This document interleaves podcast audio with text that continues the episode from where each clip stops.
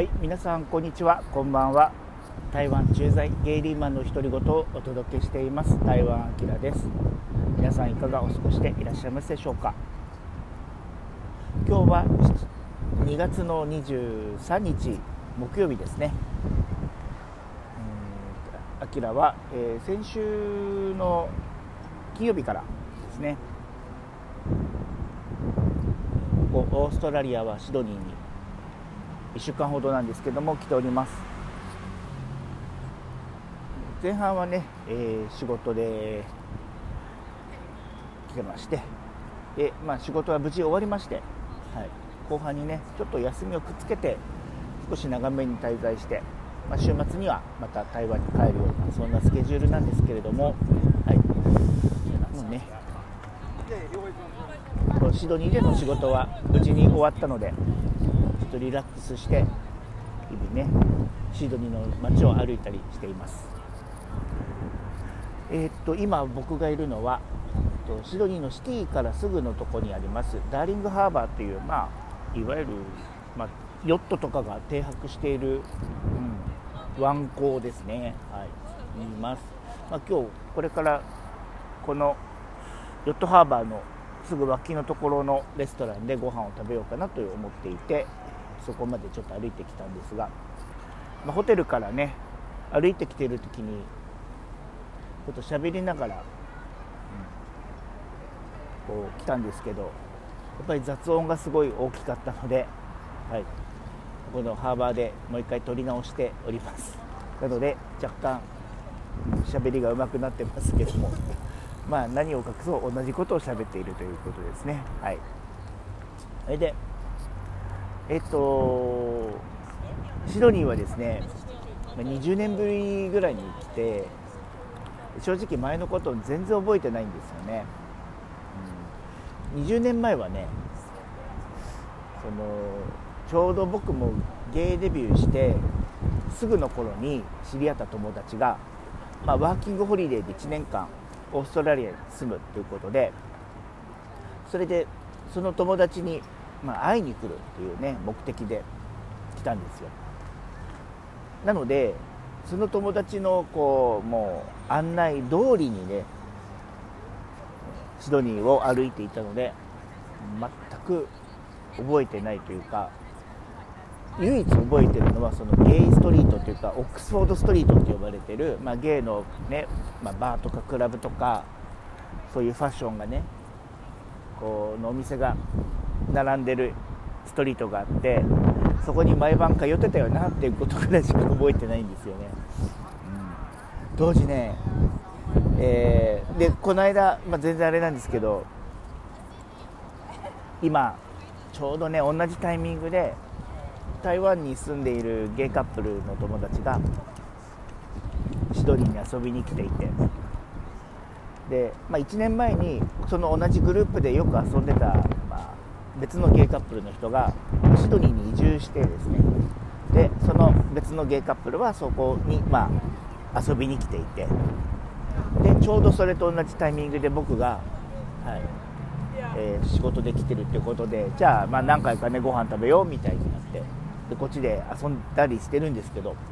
で彼らと一緒にねそのオックスフォードストリートこの間行ったんですよ。でその街の空気とかなんかかすかに覚えてるし、そうだし、見覚えあるなーって感じなんですけど、やっぱりお店の名前とかねその頃からまだあったのは多分ストーンウォールとかなんですけど、当時ね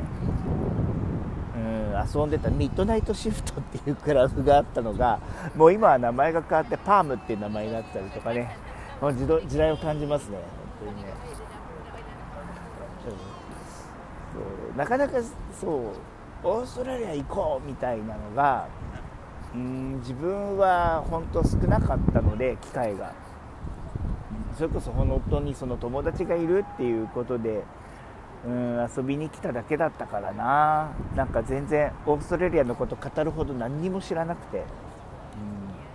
でも間違いなくこの20年ぐらいで大幅に変わってるんだろうなって思います。一つはね、僕が今回シティと呼ばれている東京で言えば丸の内のようなエリアになるのかな。そういったとこ、そこで仕事をしていたので、そこのね、ビジネスホテルに泊まって過ごしてるんですけども、本当にね、なんか高層ビルがすごく多いし、でそこで働く人々のこう人種とか見てると本当に多種多様で、もちろんその中華系のね、人が台頭してるっていうのはよく話では聞いていたんだけれども、それ以外にもこうマレー系とかインド系とか、なんていうのかな、東南アジア、それから南アジア、中東、いろんなね国の人たちがここで働いてるなっていうのを本当によく目にします。だからなんかある意味本当人種のるつぼって言ってもいいよねって思いました。そのぐらいいろんな人種見かけて、だから自分がここで歩いててもなんか、なんかそういう日本人みたいな感覚が薄れていく感じもしますね。でもやっぱり中華系の人に間違えられることは結構あるかな、と思います。それからね、そうそう、やっぱり今夏っていうこともあるんですけど、結構屈強な、白人の方とかがこう、上半身裸でジョギングしたりするのもちらほら見かけますね。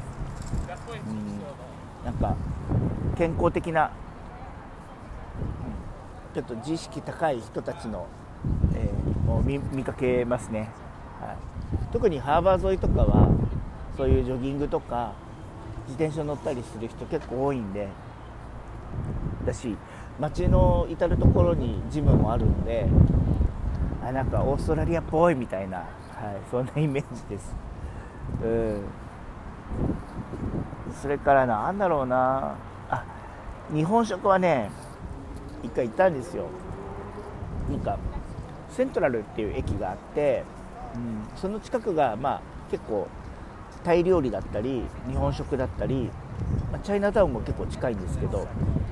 結構そういうアジア系の料理が割と集まってるエリアがあって、でそこで普通に入って食べたんですけど、高いし美味しくないっていうね。カツカレーが2000円とかさなんですけど、いまいちですねとはね。全体的に物価は日本よりも高いなとは思いますが、ここは僕は住んでるわけじゃないし、いやここで、上質な暮らしするのって結構大変かもなんて思ったりしてます。ですね。でもこう海が近いってやっぱりいいよねって思います。こんななんか東京の丸の内みたいなところから徒歩10分以内にこういろいろなハーバーがあって、それこそオペラハウスももうすぐそこにあるし、なんかねこう景色がいいというか空気がいいというか、そういうところでねこう住まうっていいですよね。東京もね、海が近いっちゃ近いんですけど、やっぱり景観が、シドニーはすごいいいというか、なんかこうね海の近くにこう公共施設をすごいやっぱり多く建ててるなっていう感じがします。美術館もそうだし、そういうオペラハウスももちろんそうなんですけどね。だからなんか、シティに暮らす人はほとんどいないんでしょうけど、こうやってね観光で来てもなんか楽しいなって、シティを歩いてても楽しいなと思えるのがいいところかなと思います。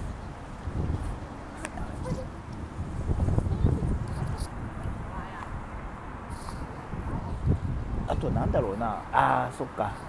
去年ちょうどこのぐらいの時期に、同じような出張でタイのバンコクに僕行ってたんですけど、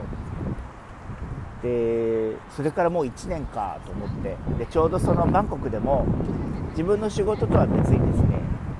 自分の会社の中の今後の進路について、こう考えたりとか人に会ったりしてたんですけど、今回シドニーでも同じようなことが、あって、昔の上司にもねこっちで会ったりしてて、でいろいろね今後どうするみたいな話を、していて、ちょっとはね今年こそ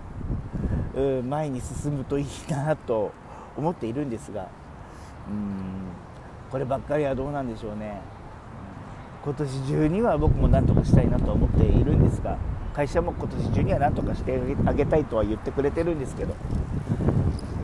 そういう話をしてもう3年も4年も経っているわけなんで、あんまり期待もしてないし、でもねどうにかこうにか動かなきゃいけないんですよ。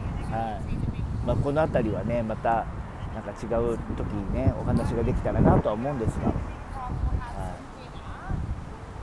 でもねそう前にお世話になった上司の人と久々にこうキャッチアップできたのは良かったです。やっぱり同じ会社の中でこう何年もいるので、そういうねこう横のつながり縦のつながりっていうのかな、大事にしといてよかったななんて思います。あとは何だろうな、そっか、あとは何してたかって話ですよね。仕事で滞在している間は本当何もできなかったので、せいぜいちょっと車に乗ってる時にオペラハウス見たりとかぐらいだったんですが、お休みに入ってからはですね、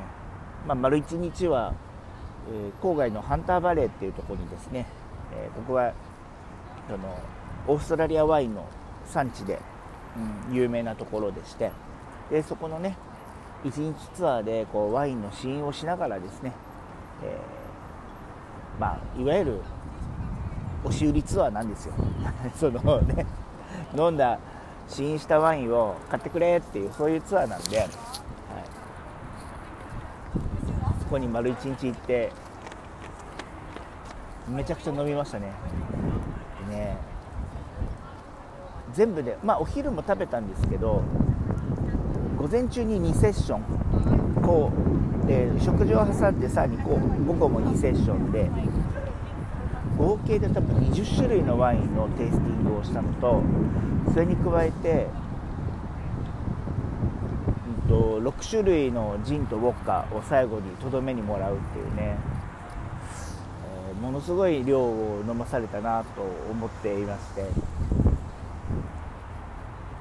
でその最初に行ったところはなんか本当にワイナリー、そこのワイナリーを所有していて、でそこで実際に生産から販売までやっている、ちっちゃな、ワイナリーって自分たちで言っていましたけど、割とこう機械がいろんなものがきちんと整備されていて、フランスとかねのこう昔ながらの製造法とかとは全く違う、とても現代的な施設をね見学しながら試飲をしてたんですけ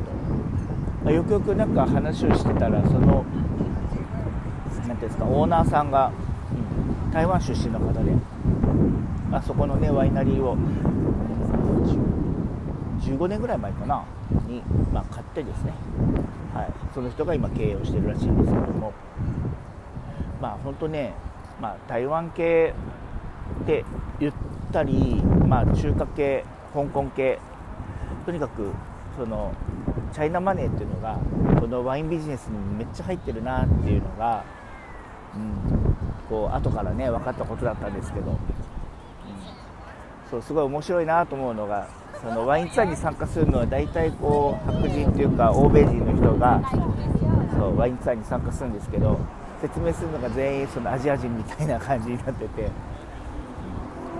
ここはシドニーなんですねみたいな、そういう意味でもこう多様性とか、いろんな人がいるなって思う、エピソードだったんですけど、それともかくねとか、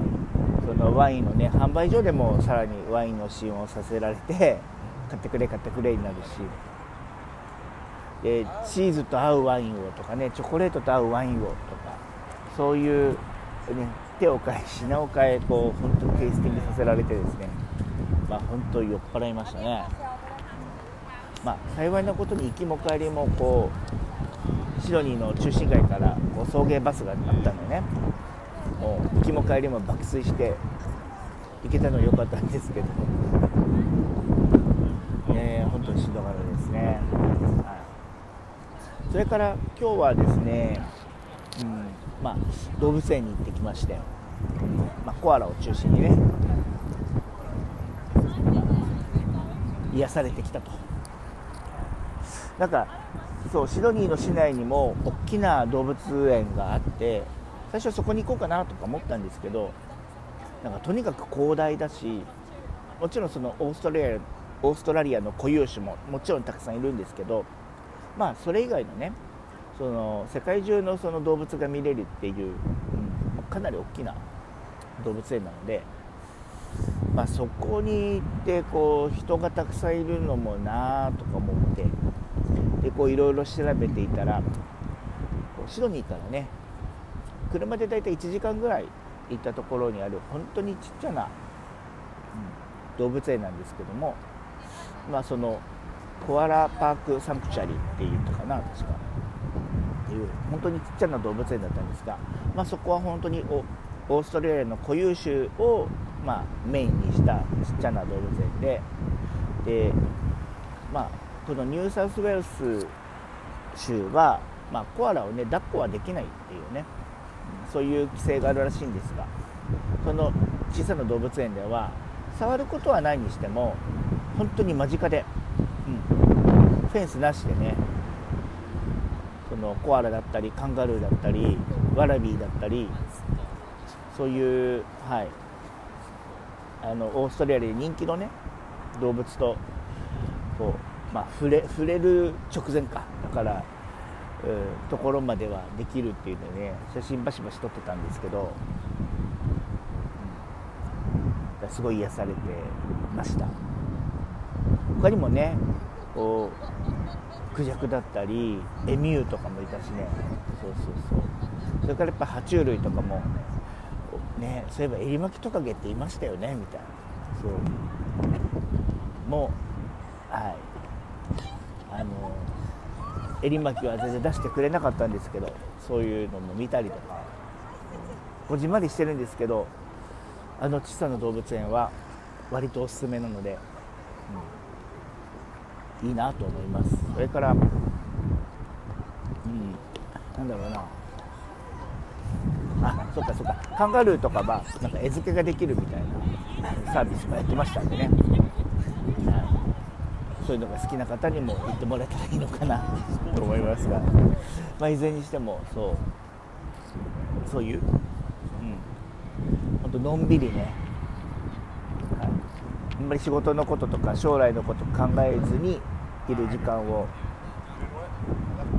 ちょっと過ごしさせていただいたりしています。あとね1日ぐらいお休みがあるので、もうちょっとだけゆっくりして、それから台湾に帰ろうかなと思っているんですが、まあ、ここから仕事でもまたちょっといろいろなプロジェクトが始まったりとかしてまた大変なんで、それまでね、まあ、英気を養ってですね帰りたいなと思っています。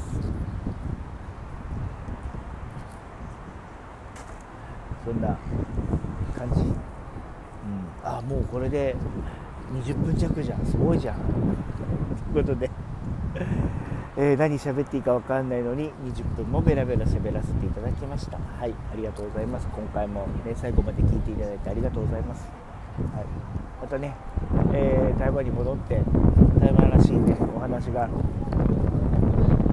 ネタがね考えて、またご紹介できたらなと思っています。次週もまたねお付き合いいただけると嬉しいです。どうぞよろしくお願いいたします。というわけで、台湾あきらでした。それではまた次週お目にかかりましょう。バイバイ。